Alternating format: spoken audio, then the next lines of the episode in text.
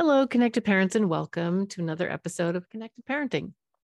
In this episode, I want to talk about college, university, and kids getting in or not getting in to the school of their choice. It's that time of year where kids are really excited and they've been accepted or they are devastated. So, in this episode, I'll talk about some ways to help your kids through that. If you don't have college age kids, don't worry because we'll sort of focus on disappointment and how to mirror and connect and validate um, and help your kids process and move through disappointment. Hi, everyone. I'm Jennifer Kolari. I'm a child and family therapist and a parenting coach and the founder of Connected Parenting.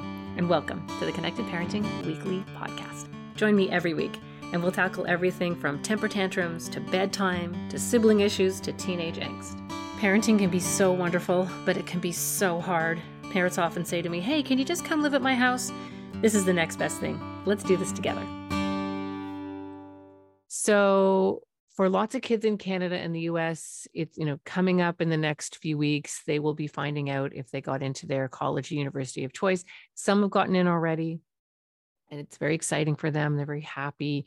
Um, but for a lot of kids, they're still waiting, and it will be end of March, well into April, and sometimes even early May uh, for some of the Canadian universities where kids actually find out if they've gotten in or not it's a tricky time because their friends are often finding out and celebrating and posting and you know getting very excited about it and they're waiting and checking their emails and um, kind of anxiously hoping that they'll get into the schools of their choice. So it's a tricky time for them. They're often very cranky this time of year. They can be very tense and edgy. You'll hear a lot of, I can't wait to get out of here. And, you know, I don't have to listen to you. I'll be alone next year. I can make my own decisions. And a lot of that's true. And I think I did another episode too about um, some of the natural stages that your kids will go through as they separate from you. So they'll get kind of angry and pushing you away. And it's sort of like they need to be mad at you in order to leave. So the next couple of months can be really tricky. And then in the summer, it tends to actually get a little bit better because they realize, oh, I'm going to miss you and I'm going to miss this about my home and this about my room and and all of that. So it changed. The next couple of months can be really tricky. So a few things to remember. Um, one is to stay as neutral as you can. I mean, that doesn't mean you have to let them walk all over. You can certainly call them out for behaviors that are, you know, inappropriate um, you can mirror first about the stress that they're under and then remind them that you're a human being and you you know deserve to be treated well and you like yourself too much to be uh, spoken to that way and just remove yourself. And then usually they'll come back and apologize especially at this age. But in this episode i really want to focus what happens if they don't get in and they are devastated. So they are in tears.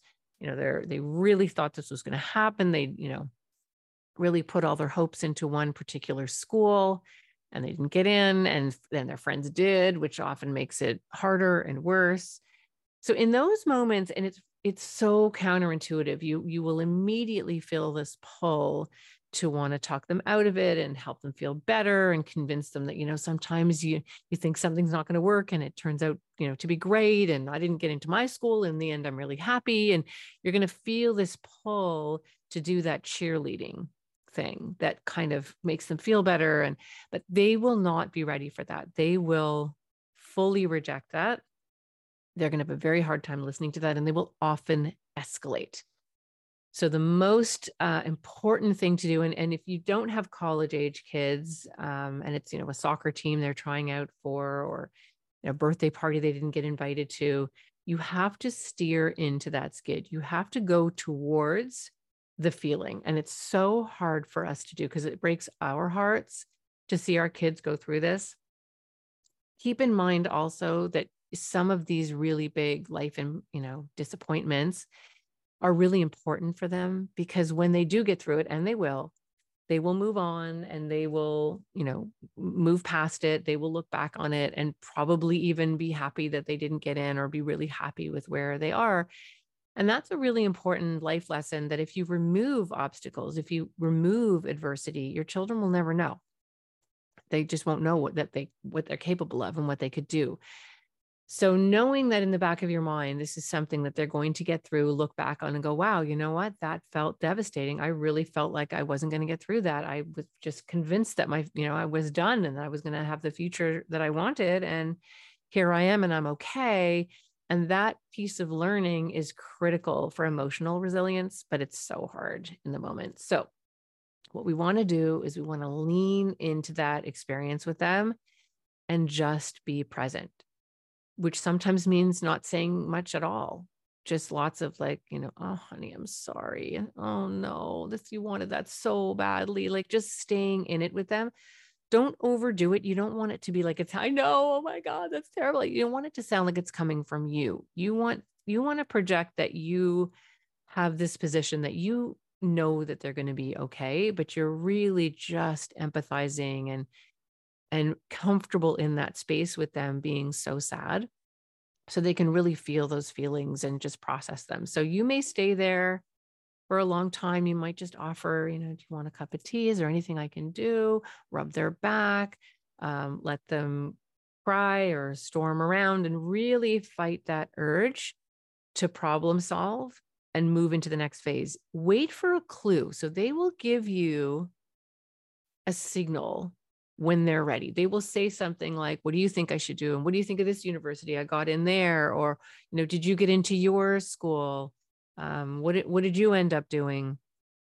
Um, and that that's that's your clue to actually now come in and now you can do the well let's look at how we can make the best of this and sometimes when hard things happen it ends up being really important for us and we end up working it through um, but you kind of wait till that signal um, sometimes you won't get that signal, and that might come a day later or two days later.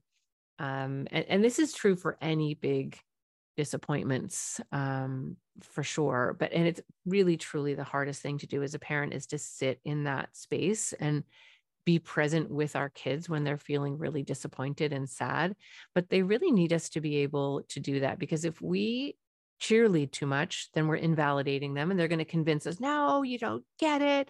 That was the only school for me. And as they kind of double down to convince you how bad the situation is, they're actually convincing themselves further that it's just the worst thing that could possibly happen to them. And they'll actually get more upset. They'll escalate as you try to talk them out of the situation. So that's one really important thing. Um, and the other is if you make it about you or you get too upset, then you kind of hijack the whole thing from them. And now they have to worry about you being upset in addition to them being upset. So it, it really is an important time to just sit with them and be sad. And sadness is a very tough emotion, but it's a very important emotion. And the truth is, you can't have good experiences. You can't have happiness without sadness. You need both of those feelings to really balance out life and it takes a little bit of time for some for some kids it's you know they're sad for a day or two or a night and then they start to you know bounce back and feel a little better and don't do that thing where you're like see don't you feel better? You were so upset yesterday. And now don't do that. Just, just don't point that out. Just let them kind of move through this process on their own. Some kids will stay sad for a lot longer. It can be a week or two and then you know again when they're going to university if some of their friends are going off to the college that they really wanted to go to then they're upset because they're missing out on that. There's it sort of cycles sometimes.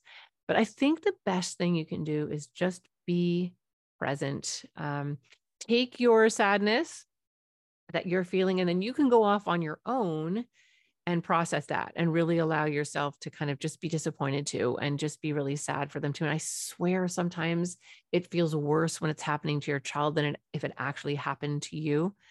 Um, so allow yourself to kind of process that and move through that and really metabolize those feelings. And often the answer is to really go towards them and literally just do that sort of exercise. I've talked about it in other podcasts where you just kind of put your hand on your heart, you lean in, and you're like, this is what it feels like. This is what it feels like to be a parent, to want something so badly for your child and they can't have it or it didn't work out for them. And just allow yourself to feel the fullness of that feeling.